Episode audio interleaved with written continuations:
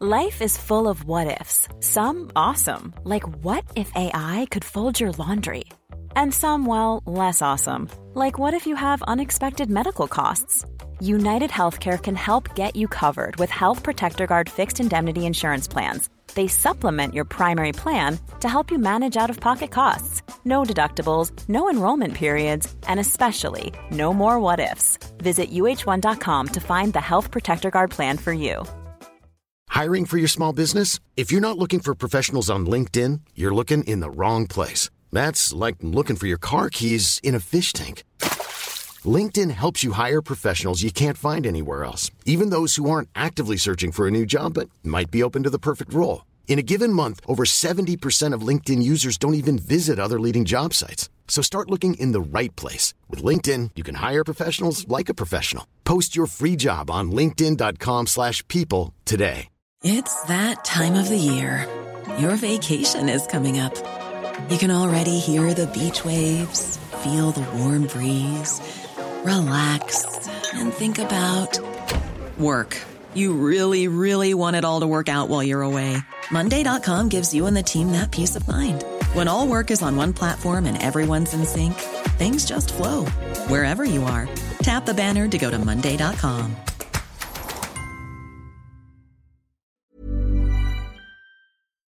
Du lytter til en podcast fra TV2. Det vi ser, det er, at de tit bare ligger og venter. Altså, de fisker ikke. Vi ved, hvilken fart de sejler med, når de fisker. Men vi kan se, at her driver de bare rundt, og de driver rundt i flere timer.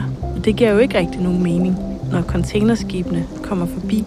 Og så snart de er passeret, så er det, de ligger sig kølvandet og slukker motoren, som om de samler noget op. Og så tager de farten helt op, og så tager de direkte i havn. Det stikker virkelig ud i forhold til, hvordan de normalt fisker. I Nordsøen sejler store hollandske bumtrawlere. Ved at slæbe store net på havbunden fanger de tonsvis af fladfisk, men det er ikke det eneste. For TV2 har gennem to år fulgt en række hollandske fiskerskibes trafik, og det viser, at der også er kokain, der bliver fisket op af Nordsøen. Men hvordan er kokainen endt i de danske bølger, og hvorfor er det lige præcis de små vestjyske havne, der er blevet udvalgt af bagmændene? Det er dato i dag. Mit navn er Joachim Claus Høj Bindslev.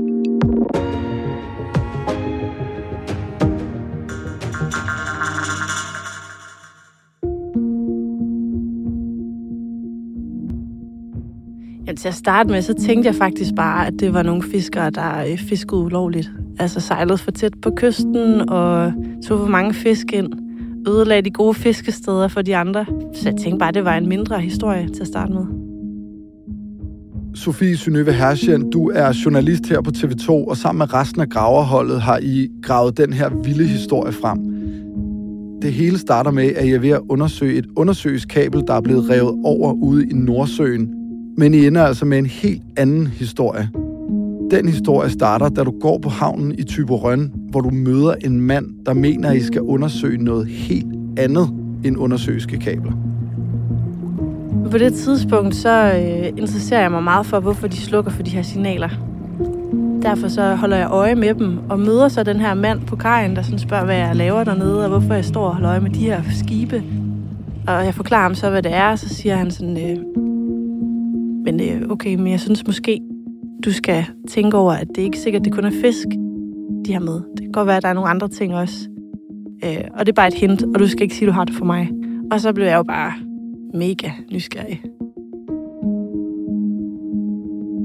I analyserer så det her på redaktionen. Altså, hvad kan vi se, at de her skibe, de laver? Og det tager du med til en fyr, der hedder Knud Erik Rasmussen, der har været specialkonsulent i Skats maritime skibskontrol. Hvad siger han til dig, da du viser ham, hvad I på redaktionen har fundet ud af? Jamen, hans første reaktion, det var sådan, hold da kæft. Jeg er ikke i tvivl om, at I har, I har fat i noget. Det er jeg fuldstændig sikker på, at I har. Det ser underligt ud. Og det var jo altså en kæmpe forløsning for mig, fordi man kan også begynde at se spøgelser alle steder, men pludselig er der faktisk en, der har ekspertise på det, der siger sådan, det der, det ser helt rigtigt ud. Hvem er de sådan generelt, de her hollandske fiskere? De er jo egentlig rimelig forhatte på vestkysten, fordi at de er blevet anklaget i så mange år for at stjæle deres fisk og fisk ulovligt. Og samtidig så er man også afhængig af dem, fordi det er nogle af dem, der lander allerflest fisk. Så det er sådan lidt øh, dobbelt, når man går rundt og spørger til, hvad folk synes om dem. Men øh, vi opdager jo, at rigtig mange af dem kommer fra samme lille landsby nede i Holland, fra Urk, der ligger øh, en times kørsel nordøst fra Amsterdam. Og øh, at de er meget kristne. Når de fisker i Danmark, så fisker de fra mandag til fredag, fordi så kan de nå at køre hjem på weekend i Urk og komme i kirke om søndagen, inden de så fisker igen mandag. Du møder så den her hollandske fisker, du får fat i. Han optræder anonymt i dækningen. Hvordan kommer du overhovedet i kontakt med ham? Jamen, jeg kan ikke helt sige, hvordan jeg kom i kontakt med ham. Jeg fik hans telefonnummer, og skrev bare en sms til ham, og sagde, at jeg gerne ville mødes. Holdet og jeg, vi, øh, vi kører til vestkysten en aften. Han kom ind i en af de vestjyske havne. Så øh, mødtes vi i hans korte pause. Så vi finder sådan lidt forladt hjørne af havnen, hvor vi, øh, vi hilser, og jeg får lige sagt, hvad jeg hedder. Og jeg får dårligt nok fortalt, hvad det handler om, men siger sådan, at jeg har en idé om, der bliver smuglet. Og så fortæller han sådan, ja, det ved han en hel del til. Men er der også sådan lidt nervøs, fordi han, han kender mig jo ikke. Men vi bliver så enige om at mødes nogle dage senere, fordi hans besætning venter på ham, og han har ikke så god tid. Var han så bare klar til at snakke og fortælle om, hvad der sker? Ej, han var bange.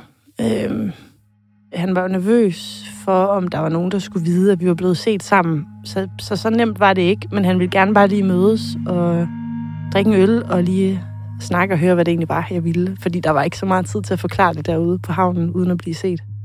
Hvad siger han til dig? Jamen, han er jo mega nervøs for, altså direkte, om han skal blive slået ihjel, hvis der er nogen, der finder ud af, at han snakker med os. Og på det tidspunkt forstår jeg egentlig ikke rigtigt, øh, hvor farligt det er for ham. Det ikke går først op for mig, da vi mødes nogle dage efter. Og hvad sker der der? Hvordan foregår det med? Vi har fundet en hemmelig adresse og forberedt det, som vi kan mødes på, og øh, holder og venter på ham i en bil, vi har lejet. Og så kommer han gående og sætter sig ind i den bil. Han kigger ud af vinduerne, han sidder faktisk også lidt og ryster, det lagde jeg mærke til allerede, da vi var i bilen. Men vi har taget handsker med, og vi har taget en hoodie med til ham, sådan så vi kan gøre alt, hvad vi kan, for at han ikke kan blive genkendt. Og det tror jeg, der hjælper lidt på det, men øh, ret tydeligt nervøs, kigger sig sådan over skulderen og sådan noget, og, og vi får ligesom overtalt ham om, at, at det er et sikkert sted, vi skal hen til nu.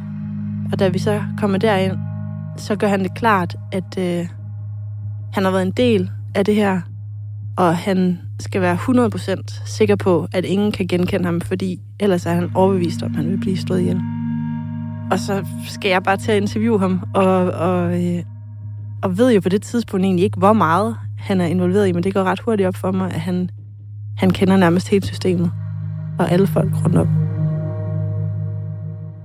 Hvor meget deler han? Han siger til mig, at øh, han vil gerne stille op. Han vil gerne fortælle, hvordan det foregår, fordi at det her smugling, det ødelægger så mange menneskers liv. Men han nægter at fortælle om, hvem der gør det, hvem bagmændene er. Han vil ikke udlevere nogen skibe, fordi hvis han først begynder at fortælle om nogle navne, så vil de kunne spore ham og finde ud af, hvem han er. Hvordan er han selv havnet i det der miljø? Han vil ikke være så konkret med, hvordan han er havnet i det, men han siger, at der på et tidspunkt kom nogle mænd hen til ham og spurgte, om han ville tjene nogle hurtige penge. Og det øh, sagde han ja til. Det var 100.000 euro, de viftede med for næsen af ham. 3 kvart million kroner. 750.000. Ja. Hvad skulle han gøre for at få så mange penge? Altså, det er jo seriøst mange penge. Jamen, øh, han fik at vide, at han skulle ud og samle noget op ude i Nordsøen. Mostly the first time they give you a test 50 to 70 kilos. And then they say uh, next time it's uh, 200. And then they say uh, it's 300. But then you have chance they put 1000. Men det er jo det, bagmændene gør. De kommer og siger, du skal bare gøre det én gang. Det er nemt. Der er ikke nogen, der opdager dig. Men når du så først har gjort det, så sidder du i saksen. Så kan du ikke komme ud. Og det er også det, der er sket for ham. Og det er også hans motivation for at stå frem. Han vil gerne ud. Hvad kan han fortælle om, hvor mange penge der er i det her? Jamen, han siger, at det afhænger af kvaliteten på kokainen. Men den har jo en ret stor markedsværdi, og han fortæller, at hvis de samler et ton kokain op, så vil besætningen kunne tjene 13 millioner kroner, som de skal dele mellem hinanden på én tur. Swinging around on uh, about quality uh, 22, 23,000 a kilo. And from that money, they pay you 6 to 8 percent. Og det er bare for at samle det op, sejle det ind til land, og så aflevere det til nogle andre. Det her det er jo mange penge selvfølgelig, men hvorfor gør det det egentlig? Man ved jo godt, at man går i seng med nogle seriøse typer. De er enormt presset. Der har været Brexit, corona, kvoterne er blevet mindre. De er virkelig økonomisk presset. Der er også flere hollandske bumtråler, som lige nu bliver skrottet, øh, fordi de simpelthen ikke har råd til at få det til at køre rundt. Og hvis de her bagmænd, de har fundet ud af, at der er nogle mennesker, der er i en stor økonomisk klemme, måske skal lige have lavet deres motor, og det er også bare rigtig mange 100.000 kroner, jamen så er de måske også mere tilbøjelige til at få nogle nemme penge ved at smule. Og altså, hvis de får at vide, at det kun er én tur, og der ikke er nogen risiko, så hvorfor ikke? Den her smugling af store mængder kokain, der finder sted via den danske vestkyst, Vesterhavet. Hvordan foregår det egentlig med smuglingen fra, så at sige, der hvor produktet kommer fra, kokain kommer fra? Jamen, vi hører jo, at øh, kokain den kommer ned fra Sydamerika, forskellige sydamerikanske lande. Og det er internationale narkokarteller, der har folk, som, øh, som pakker det i nogle vandtætte tasker og smider det ombord på de her containerskibe. Og når containerskibet så alligevel skal op øh, forbi Europa, op gennem Nordsøen, så øh, når de når deres destination, så er der nogle folk, der tager de her tasker og smider dem ud med en lille bøje på med en GPS-sender. Og ombord på bumtråleren, så er der så nogen, der har en responder. Og så snart containerskibet er sejlet forbi, så kommer bumtråleren, lægger sig i kølvandet, samler det her op, og så sejler de hurtigt i land i Dansk Havn. Bumtrålerne er jo store fiskeskibe, men meget små i forhold til containerskibene. Og de øh, har sådan nogle mønstre, hvor de egentlig bare ligger og zigzagger frem og tilbage, når de fisker. Og vi kan se på vores tracking, at de ofte bare ligger og venter. Så når det her kokain det bliver smidt ud, så er der ikke nogen, der tænker sådan, det er da mærkeligt, at de lige skulle ligge herud og fiske. Hvordan er det, de fisker de her bumtrålere, siden at det ikke er så mistænkeligt nødvendigvis, at de sjasker frem og tilbage i et eller andet område, hvor der så lige tilfældigvis kommer et skib fra Sydamerika forbi bagefter? Jamen, øh, bumtrålerne, de sejler på sådan nogle store områder, og så fordi de skal slæbe de her kæmpe bomme og net hen ad havbunden, så travler de det faktisk bare op frem og tilbage virkelig mange gange. Og så vivler der alle mulige snask op fra havbunden, som fisk kommer og spiser, så er det, de bliver fanget ind i nettet der. Altså, de ligger bare fisker et sted, så man tænker ikke nødvendigvis, mindre man har en mistanke, at de ligger egentlig der for at vente på et containerskib og ikke for at fiske. Når de her bumtrålere så samler det her kokain op, som bliver smidt i nogle vandtætte beholdere ned i vandet ude i Vesterhavet. Hvordan skjuler de det så? Det vi hører, det er, at de bruger Danmark, fordi der ikke er nogen kontrol. Der er ikke nogen, der holder øje med dem. Og man kan sige, at de få gange, der så skulle være kontroller, så øh, vil de typisk gemme det i deres øh, fiskekasser. Så hvis det ligger inde i, i de midterste kasser, så er der ikke nogen, der ser det, fordi de kasser, de rører bare direkte på lastbilen, og så kører de til Holland. Så de pakker det simpelthen bare mellem rødspætterne? Det er i hvert fald en mulighed. Det hører vi, de gør. Men i og med, at de også tager hjem på weekend, så kan de også bare have det der sportstasker. Der er ikke nogen, der sådan mistænker nogen for, at der alligevel skal hjem på weekendtur og have det i tasken.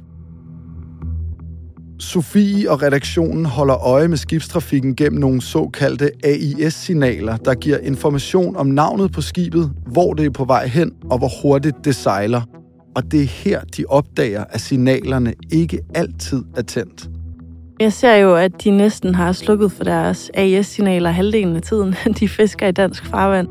Nogle af dem slukker bare en gang imellem, men de hollandske bumtråler, de øh, slukker i rigtig stor stil. Og alene det er jo opsigtsvækkende. Hvor mange af de her bumtrålere har I fulgt, og hvor mange har I set gøre lige præcis det der?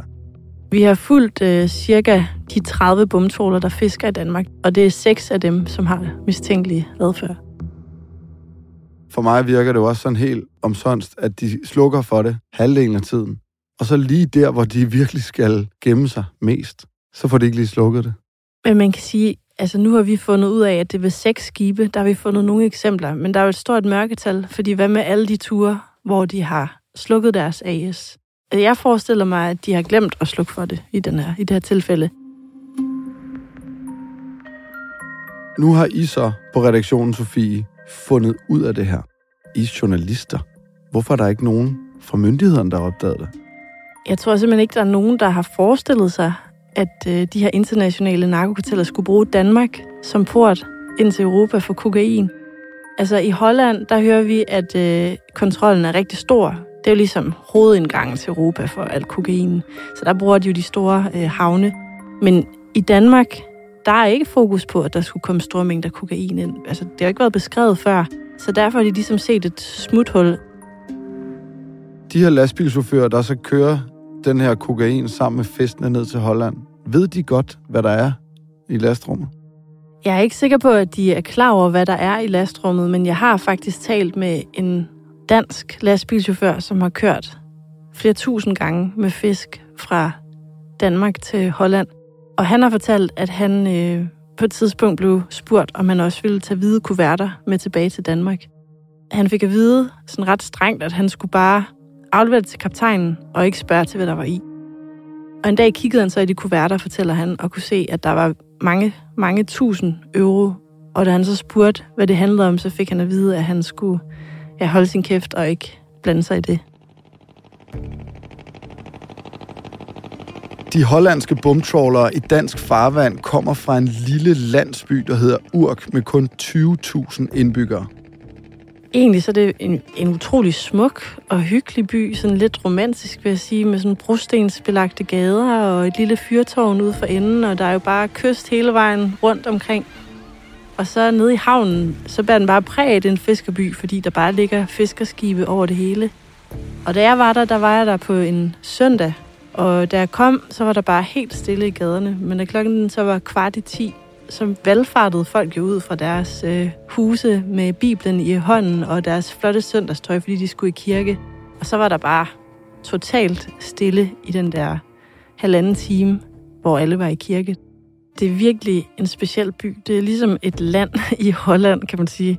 Det er et lille lokalsamfund, hvor nærmest alle er beskæftiget med fisk. Alle kender hinanden. Alle er utrolig kristne, går i kirke hver søndag, som der er tradition for hos sømænd, sådan historisk set. Og de er meget lukket og meget mistroiske over for folk, der kommer udefra over for myndigheder generelt. Hvorfor er det så lige, at de bagmænd, der står bag den her handel med kokain, de lige har kigget på Urk? Jamen, Urk ligger havn til den allerstørste øh, fiskeflåde i hele Holland. Og alle de bumtråler, stort set alle de hollandske bumtråler, der sejler i Danmark, de kommer fra Urk. Og i og med, at de har kvoter i Danmark, så er de jo ret interessante for, for bagmændene. Og de her bagmænd, hvem er de? Det vi hører fra vores kilder, det er, at de egentlige bagmænd, det er de her internationale narkokarteller. Det er Mokro-mafiaen i Amsterdam og alle de små grupperinger, der er rundt om der. Du mødes på et tidspunkt med en central kilde i Hollands politi på Burger King i lufthavnen i Amsterdam, for at få be- eller afkræftet nogle af de her informationer, I på redaktionen har hørt om bagmændene. Hvad siger den her politibetjent? Jeg præsenterer ligesom min historie og nogle af de navne, vi har kigget på. Og så tager han telefonen ud af inderlommen og taster lige et nummer og laver et opkald, som jeg tror var 15 sekunder. Og jeg kan bare høre, at han lige nævner de navne, jeg har nævnt. Og så lægger han på, og så siger han, øh, It's a good story you have here. og så tænker jeg sådan, okay. Øh, og det viser sig så, at det er nogle folk, som de har haft i kikkerten i et stykke tid. I har også interviewet dansk politi, som ser på det her som en alvorlig sag, og nu vil de kigge ind i det, siger de. Altså, vidste dansk politi ikke det her, inden I kontaktede dem på redaktionen? Dansk politi er meget overrasket over det omfang. Altså, jeg tror slet ikke, de har været opmærksom på de mængder. Og det gør også, som de siger, at de tager det meget alvorligt nu. Jeg har jo faktisk en kilde, som fortæller, at han kontaktede dem i 2016 og gav dem navne på skibe og havne. Og dansk politi siger også, at det rigtigt nok, de, havde, øh, de fik et tip i 16, men det var sådan lidt løst, og de har undersøgt det. Og de har slået os til imod en lastbil, men fandt ikke noget. Så politiet siger, at de kiggede lidt på det, men kunne ikke komme videre dengang. I har på redaktionen, Sofie, talt med rigtig mange mennesker de sidste par år i Vestjylland og i Nordjylland, der siger, det her, det har vi alle sammen vidst. Hvorfor er det så ikke kommet ud? Jamen, de er bange. De er bange for konsekvenserne, og det er jo det, vi har oplevet de seneste to år, holdet og jeg, at når vi har rækket ud til fiskere, de ved rigtig meget og vil gerne fortælle, men kun til baggrund. Der er ikke nogen, der tør stå frem med ansigt og navn, fordi altså, hvis der er trådet til nogle af de internationale narkosyndikater i Amsterdam, så er det jo farligt. Hvad har der været politiske reaktioner egentlig? Jamen, øh, rigtig mange af Folketingets partier kræver jo nu, at justitsministeren han går på banen og får det stoppet. Og det lyder også på ham, som om han gerne vil tilføre flere ressourcer for at få det stoppet. Det lokale politi har også sagt, at de vil gå ind i det nu. Har du indtryk af, at det lokale politi, du siger, at det har været sådan en offentlig hemmelighed på vestkysten, nordkysten i, i Jylland, altså i det her fiskermiljø, så har politiet vel også vidst det? Altså, jeg må jo stole på, når de siger, at de ikke har vidst det. Men i dag har vi på holdet fået mange opkald fra folk, der er enormt frustrerede over, at det godt kan lyde lidt som om, at der ikke er nogen, der har kendt til det. Men det er der reelt, siger de. Kan det her overhovedet stoppes? Altså importen af kokain? Altså, når man tænker på, hvor mange penge, der reelt er på spil for de her bagmænd, så er jeg ret overbevist om, at de bare vil finde nogle nye veje. Tusind tak, Sofie Synøve Herschen, en del af holdet bag den her fuldstændig vilde afsløring af storstilet import af kokain via Vesterhavet. Tak skal du have. Det var dagens afsnit af Dato, tilrettelagt af Charlotte Knudsen og Emma Katrine Bjerre. Lyddesignet af Ida Skærk og Leo Peter Larsen. Redaktør af Astrid Louise Jensen. Og mit navn er Joachim Claus Høj Bindslev.